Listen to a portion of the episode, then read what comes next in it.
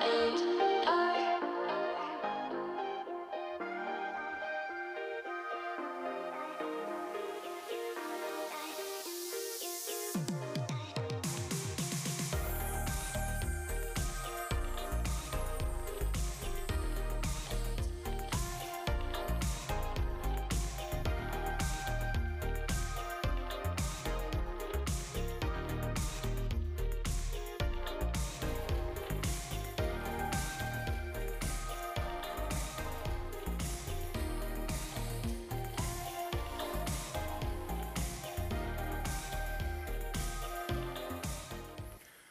morning.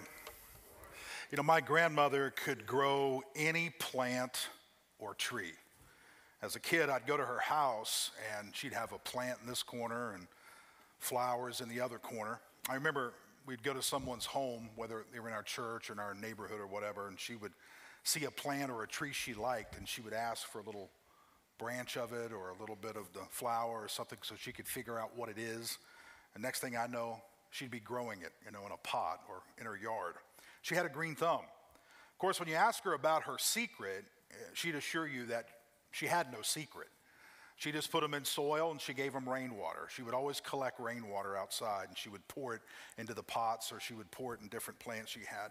You know, I don't know. Maybe, maybe there's more to it than that. Maybe not. I'm not really sure. There are some of you in this room who you are the same. You, you can look at a plant and it grows. There are a few others, however, you, you couldn't grow a cactus in the desert. Okay, anybody like that in here?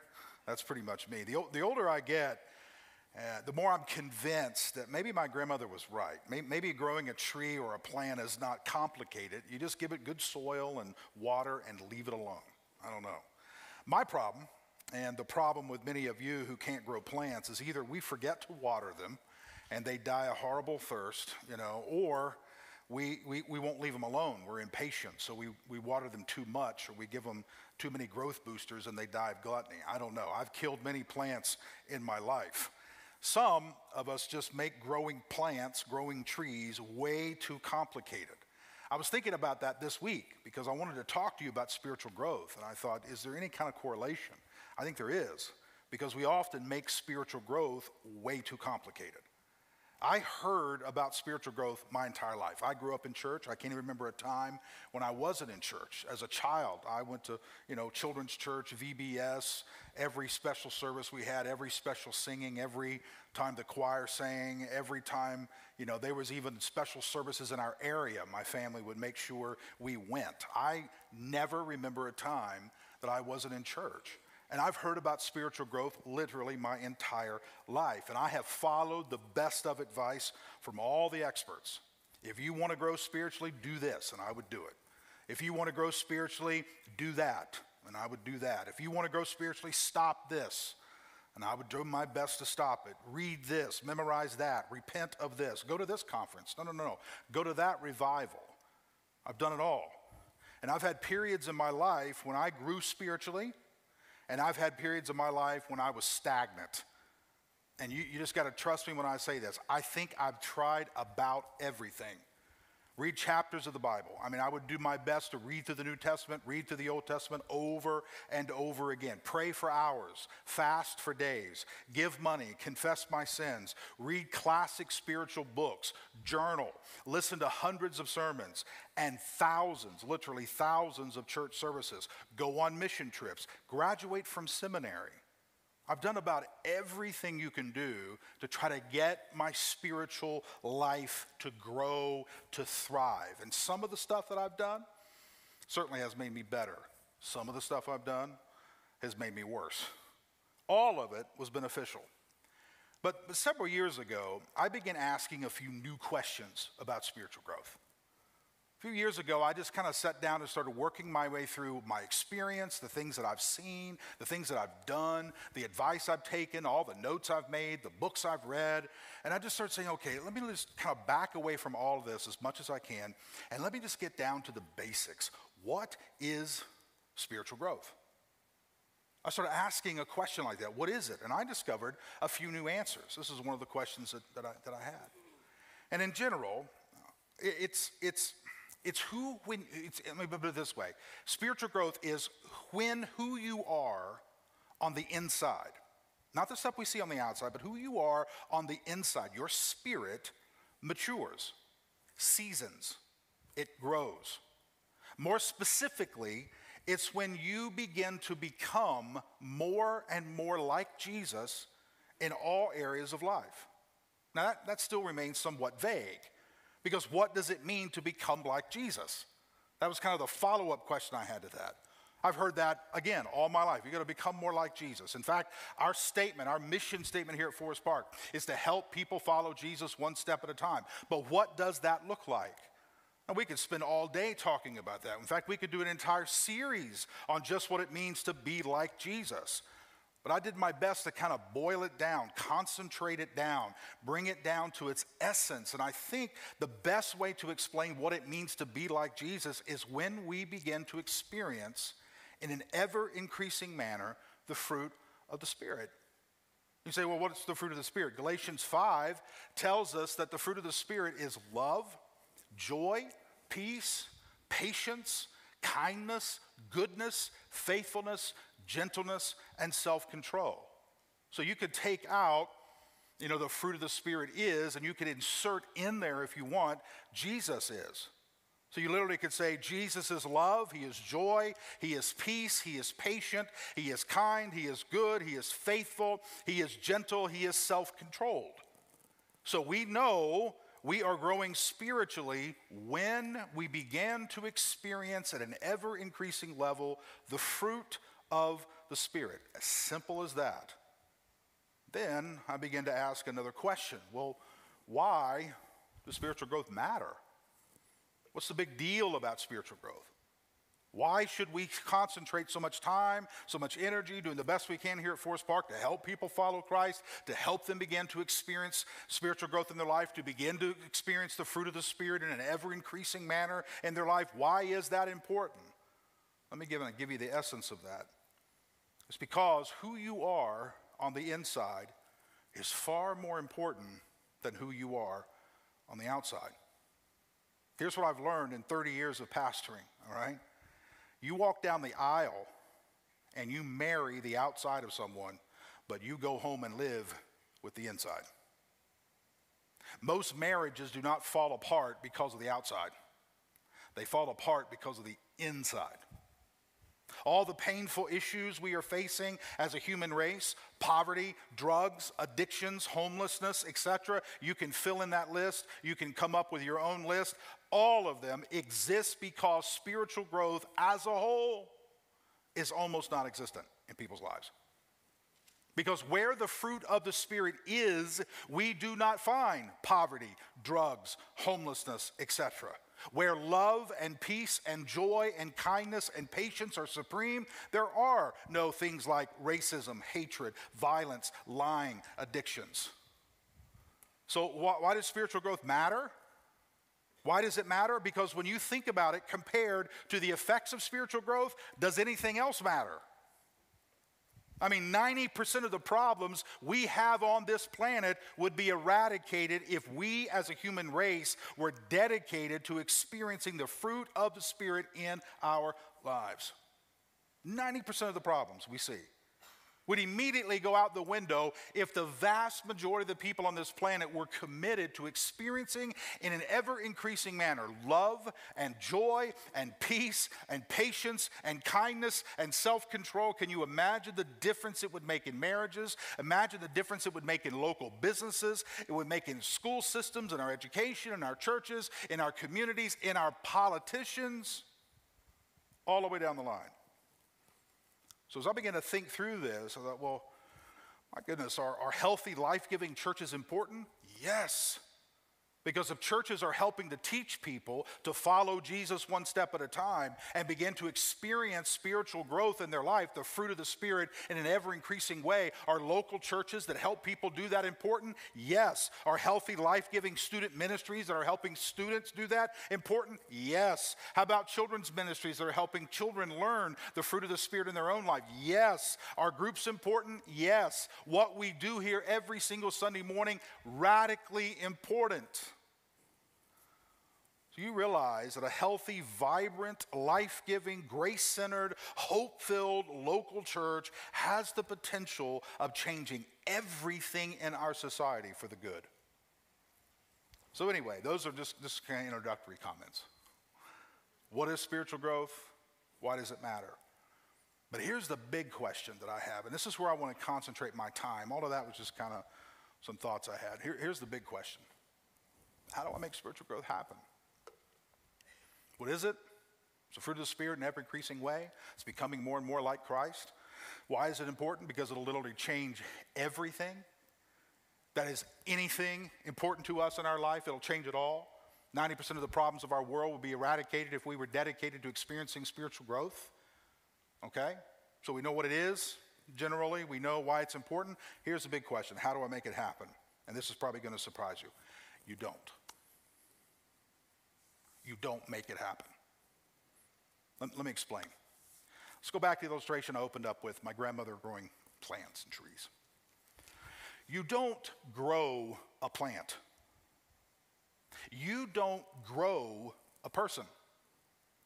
You provide the proper environment and the proper ingredients for whatever it is you want to see grow, and growth takes care of itself. Many years ago, I heard Pastor Rick Warren say that we often ask the wrong question when it comes to growth. Now, he was referring to church growth specifically, but I'm applying it to spiritual growth. He said, when it comes to growth, we ask the wrong question. We ask this question How can I get my church to grow? He said, the better question is, What am I doing stopping my church from growing? His point was and is since church is a living organism, that's what it is. It's made up of people, it's a living organism. It is not a business. It has certain parts of it that are business like. There are certain things that must happen that are business related, but the church is made up of people. It is a living organism. And if it is a living, or since it's a living organism, if we provide a healthy environment for it to grow and stay out of its way, don't do anything hindering it, it will grow naturally. And it is the same spiritually. This is what I've learned over 30 years. This is what I've learned over trying to get my own spiritual growth up and running, trying to help other people grow spiritually. I've done everything I can in people's lives. Here, do these four things. Here, do these five things. Here, take these six steps. Here, these are 10 ways you can grow. On and on. I've done everything I can in other people's lives, in my own life, to try to get people to grow. And I have learned over time you don't get people to grow. You don't make people grow, just like you don't make a child grow. You don't make a tree grow. You provide specific, proper, and healthy environments, and you don't do anything hindering them from growing, and they will grow naturally. Take a tree, plant it in good soil where there's access to water, sun, air, and stay out of its way. Leave it alone, and guess what happens? It grows. Occasional pruning every now and then to kind of shape it up, that's it. That's all you do. Take a child, place her in a loving family, provide her food, water, shelter, education, stay out of her way, she will grow. Occasional course corrections every now and then, that's it. She will grow. So the big question is what are the specific, proper, and healthy environments for spiritual growth? Because if I want to see you grow, all I need to do is place you in an environment conducive for growth and leave you alone. You grow naturally if nothing hinders you or stops you. And I've thought a lot about this question. What are the right environments? What are the proper environments? How do we just create an environment that is conducive to growth and leave people at Forest Park alone so they can grow? I've thought a lot about that, and I've done my best to reduce it to four. Four different environments that are absolutely essential for spiritual growth. Now, before I discuss them with you, I want you to know this, okay? This is not exhaustive. There are many questions needing to be asked outside the scope of this message. I will not and I cannot answer all the questions about spiritual growth. This is an introduction to the subject of spiritual growth.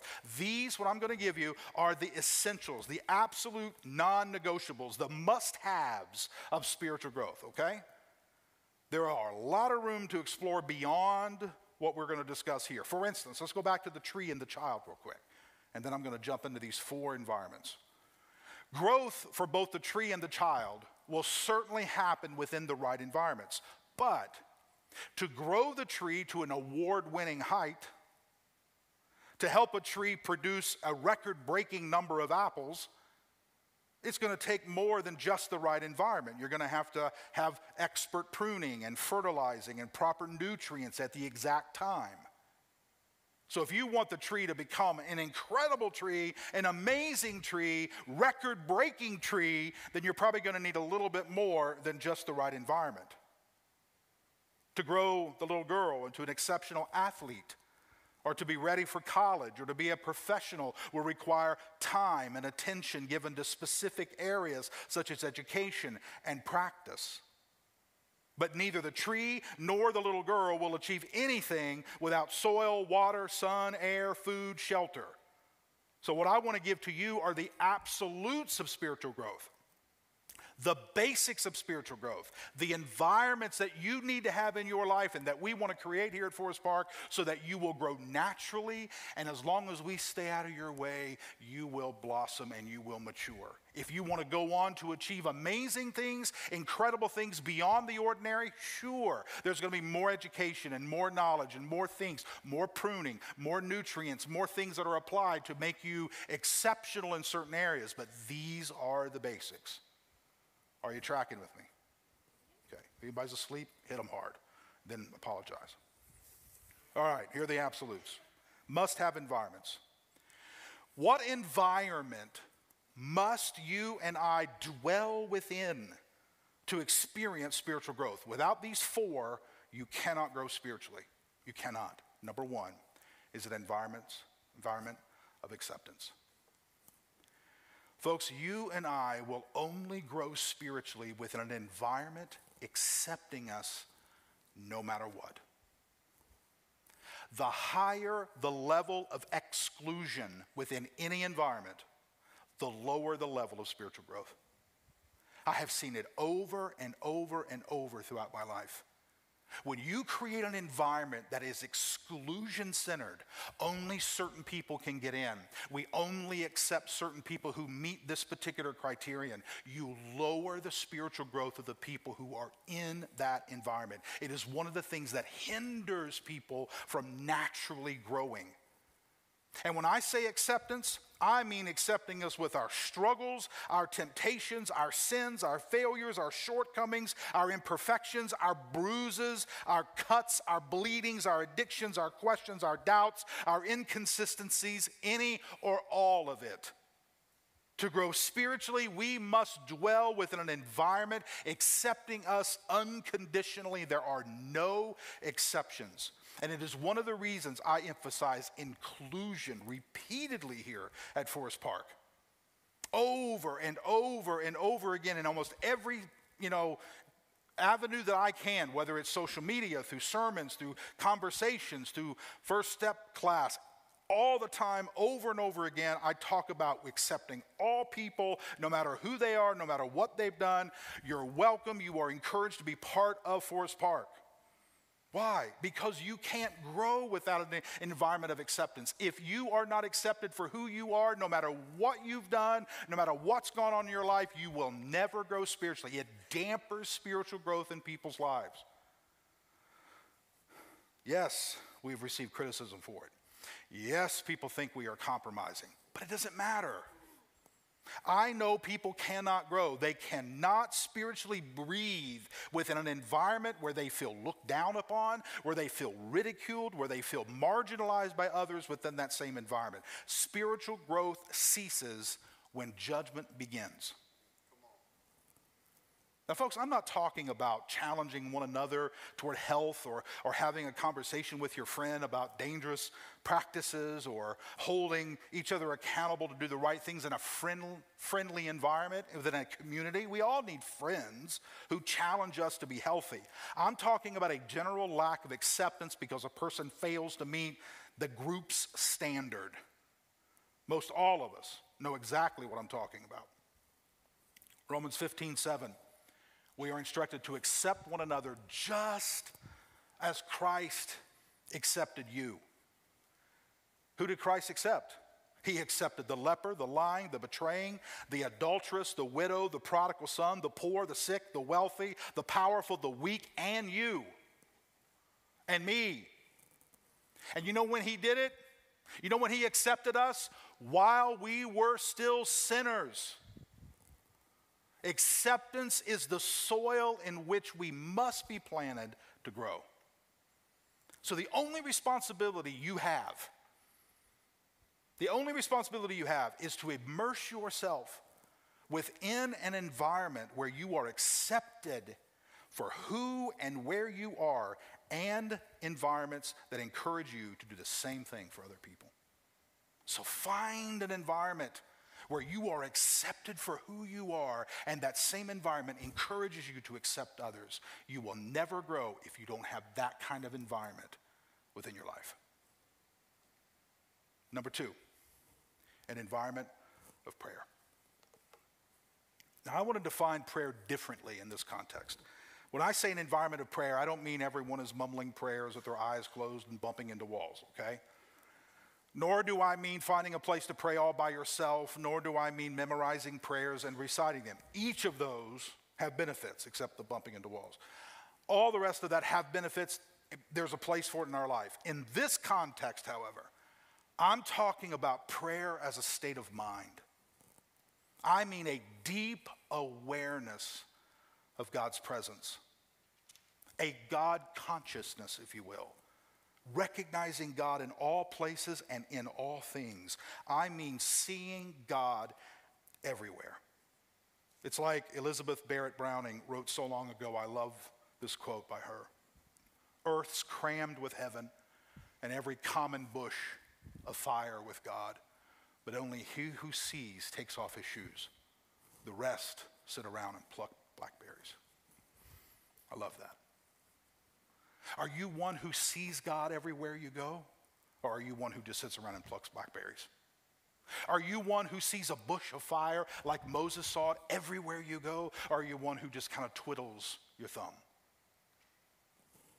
An environment of prayer is a deep sense of God's presence everywhere and in all things. Listen, it is seeing God in the barista, the mechanic, the teacher, the waitress, the homeless, the sick, the doctor, the lawyer, the sunrise, the gentle breeze, the quiet morning, the cup of coffee, the romantic movie, the funny joke, the children's smile, the chocolate cake. Can I get an amen? The pale, the thin skin of the grandparent. It's in the song, it's at work, it's at the beach, it's at church, it's everywhere and in all things. It is knowing and responding to the reality of God oozing through every atom and molecule of the universe. When you see God everywhere you go, when you behold him in all people and in all things, and you acknowledge that, you are in the perfect environment for you to naturally grow. And not only acknowledging God's presence everywhere and in all things, but speaking to God everywhere, and during all things. Psalm 89, I love this. Blessed are those who have learned to acclaim you, who walk in the light of your presence, Lord. They rejoice in your name. What does it say? All day long. They celebrate your righteousness. When? All day long. For you are their glory and strength. To grow spiritually, walls attempting to separate secular from sacred's got to fall. I, I want there to be little difference between the lobby and the auditorium. Oh, of course, there is a difference in the purpose of the lobby and the purpose of the auditorium, but God is no more here than He is there, and no less there than He is here. And that goes for your home, and that goes for your office, and that goes for your truck, that goes for your car, that goes for your van. And the more you and I see God in all places and respond accordingly, the more, more robust will be our spiritual growth. What's my responsibility in that, God? Learn to pay attention to God's presence everywhere you go and respond accordingly. See God everywhere and respond. God is with you, and He is in you, and you are in Him when you're sitting in a drive through. Impossible. When you're standing in line at Walmart, when you're helping your child with homework, when you're having a conversation with your spouse, when you're sitting in church, when you're standing in the lobby, when you're at work, no matter where you are, no matter what you're doing, you're immersed in Him. He's in you, you in Him. Do you see it? Do you recognize it? Do you respond accordingly? An atmosphere, an environment of prayer. Third environment truth. You and I will never rise above our knowledge of truth. Now, follow me very carefully. Our knowledge is our lid. The more you know, the more free you are. The less you know, the less free you are. John 8:32, you will know the truth and the truth will set you free. Show me an environment that searches for and accepts truth, and I will show you an environment filled with spiritually mature people. Because the more you know, the freer you become. Let me give you one example, okay? 1 Corinthians 8. Here's, here's an example of what I'm talking about. It's a perfect example, I think. I got to set this up a little bit because I want you to see this. Paul discusses, Paul the Apostle in the New Testament, he discusses in this chapter how some Christians could not eat the meat sold in the marketplace if it had been first offered to idols. Say, what in the world are you talking about? It was a common practice at this time for pagans to take meat and burn them in worship to idols, like set them on fire and offer them up to these pagan idols. Then, when they were finished offering this meat up, these animals up to these idols, they would take the meat, they would take them to the marketplace, and then the marketplace would sell the meat to people. And they would take the meat home, re, you know, recook it or finish cooking it or whatever, and then they would eat it. Well, many of the Christians of Paul's day refused to purchase or eat any of the meat that had been first offered to idols. Why? Because it bothered their conscience. They believed that once the meat had been offered up to an idol, it became unclean. And they believed if they ate it, they were somehow participating in idol worship. So, on the surface, their refusal seems like a wonderfully godly standard to uphold. These Christians were willing not to eat any meat just so that they would stay clear, far away from the worship of idols as they possibly could. What great people of God, what great standards they uphold. But Paul says, however, that they don't eat the meat because they are holier than those who do eat the meat or they don't refuse to eat the meat because they're holier than those who do eat the meat, but because they lack knowledge.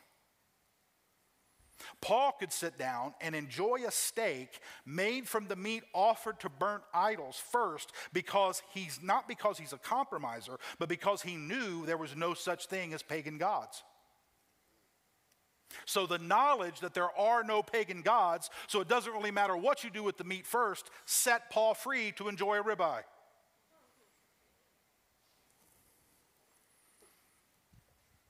So let me put this on the screen, and you're going to have to think through this and work your way through it. Some of us are bound to strict religious standards, not because we're holy, but because we're ignorant. Some people follow strict religious standards, not because they're holier, because they don't know a lot. Now, the opposite of that is some of us sin, not because we're free, but because we're blind. So, what's my responsibility in this, God? Get in an environment and stay in an environment that encourages you to pursue truth and follow it no matter where it leads. Truth will set you free. So, what are the three environments we've already talked about? An environment of acceptance, an environment of prayer, an environment of truth, and the last one is an environment of service. Few environments pushed my spiritual growth forward more than an environment challenging me to serve other people. I'm not sure exactly why that is. I mean, I am going to give you some thoughts. I think I have an idea of why, but it's still just powerful.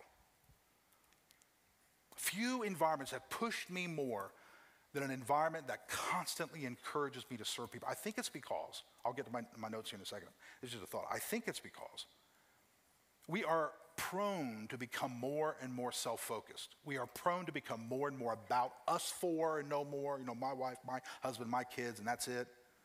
And an environment that constantly encourages you to break out of that allows the oxygen of God's presence, allows truth to come in, and then you naturally begin to grow again. Selfishness is one of those things that puts that lid on growth, it hinders growth. I heard Andy Stanley say years ago sometimes the best thing you can do for you is something that has nothing to do with you. I remember writing that down and thought, you know what? That is so good. Sometimes the best thing you can do for you is something that has nothing to do with you, it's about other people. Repeatedly throughout Scripture, we are instructed to serve others. Jesus left an example to follow when he washed the feet of the disciples, including one who would soon betray him and another whose betrayal would lead to his crucifixion. We are instructed to give our time away, our money away, our knowledge away, our strengths away, our gifts away, and in some cases, even our lives away. So I am to consider other people above myself. Think of people as brothers and sisters, mothers and fathers, family deserving my devotion. Again, it is, it, is, it is why we encourage you here at Forest Park over and over and over again. Join a team. Love other people's kids. Serve food to the hungry. Get on a jet. Fly with us to Ecuador. Fly with us to Uganda. Why? Because sometimes the best thing you can do for you is something that has nothing to do with you. Sometimes the best thing you can do for you on a Sunday morning is to wake up and say, Oh, this bed feels so good. And it's so cold outside. But you know what? Sometimes the best thing to do for me is something that has nothing to do with me. I'm going to go and I'm going to serve some other people. And it's not just here. You can do that in so many different areas outside the church. Sometimes the best thing you can do for you is to say, you know what? I would love to take this extra $50 and spend it on something I want, but you know what I'm going to do? I'm going to give it to this person. I'm going to help this child. I'm going to help this, just like Lana mentioned a moment ago about, you know, uh, paying for some, some of our students to go to winter, the winter retreat. And it, again, it doesn't have to be through the church. You can do it on your job. You can do it in your neighborhood. You can do it in your family. Just sometimes the best thing you can do for you is go, you know what? It's not about me. I'm going to give something away. I'm going to serve somebody else. It's when you lose yourself, you find yourself. It's when you give your best, you receive the best. Galatians 5. You, my brothers and sisters, were called to be free Free, free, free. But, but do not use your freedom to indulge the flesh. See, this is another issue that we don't have time to get into today. And, and I see this a moment ago when I told you you were free.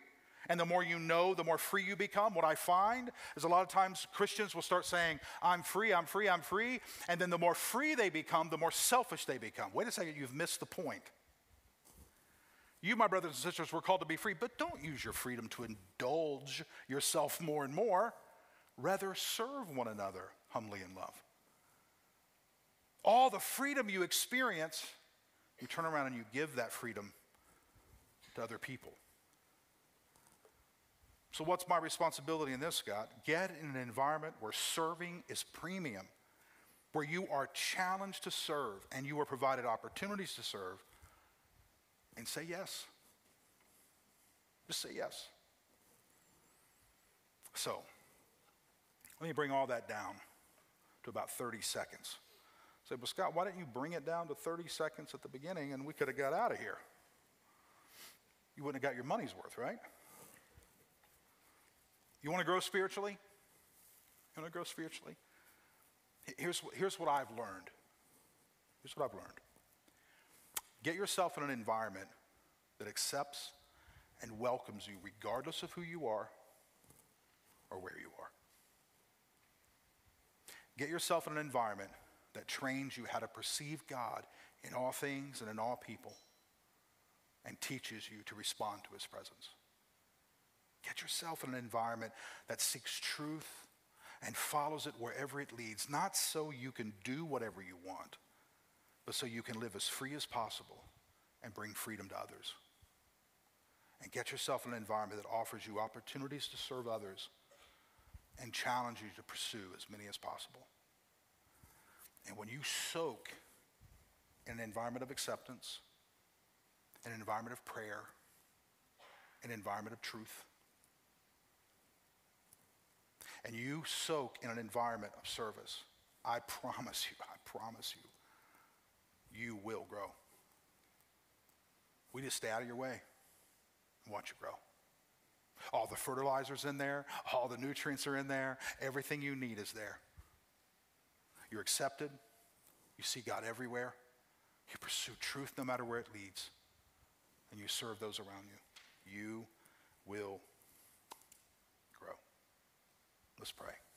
Father, we have complicated spiritual growth so much.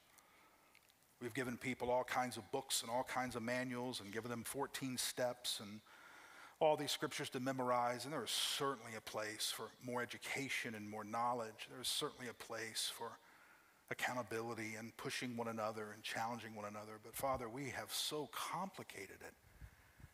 Father, we can just get into some environments where we're accepted with all our mess ups and all our junk and get into environments that just see you everywhere. So when we leave in the morning, we stop by a coffee shop, we see you and the people sitting in that room. We see you and the people serving us coffee. We get to the office, we see you and our employer and our employees and our colleagues. We see you at school, we see you everywhere, and we respond. Father, if we just get ourselves in an environment where we just learn the truth the truth of the gospel that sets us free, and we take that freedom and give it to other people. We get ourselves in an environment where we serve those around us. We'll grow. Because your presence is in all of that. And where you are, there is growth. Where you are, there's freedom. Where you are, there's life. Teach us to immerse ourselves in those environments and stay in them. And Father, we as leaders and staff will do everything we can to stay out of the people's way and let them grow. Thank you for challenging us today. In Jesus' name, amen. Have an incredible day, Forest Park. We'll see you again soon.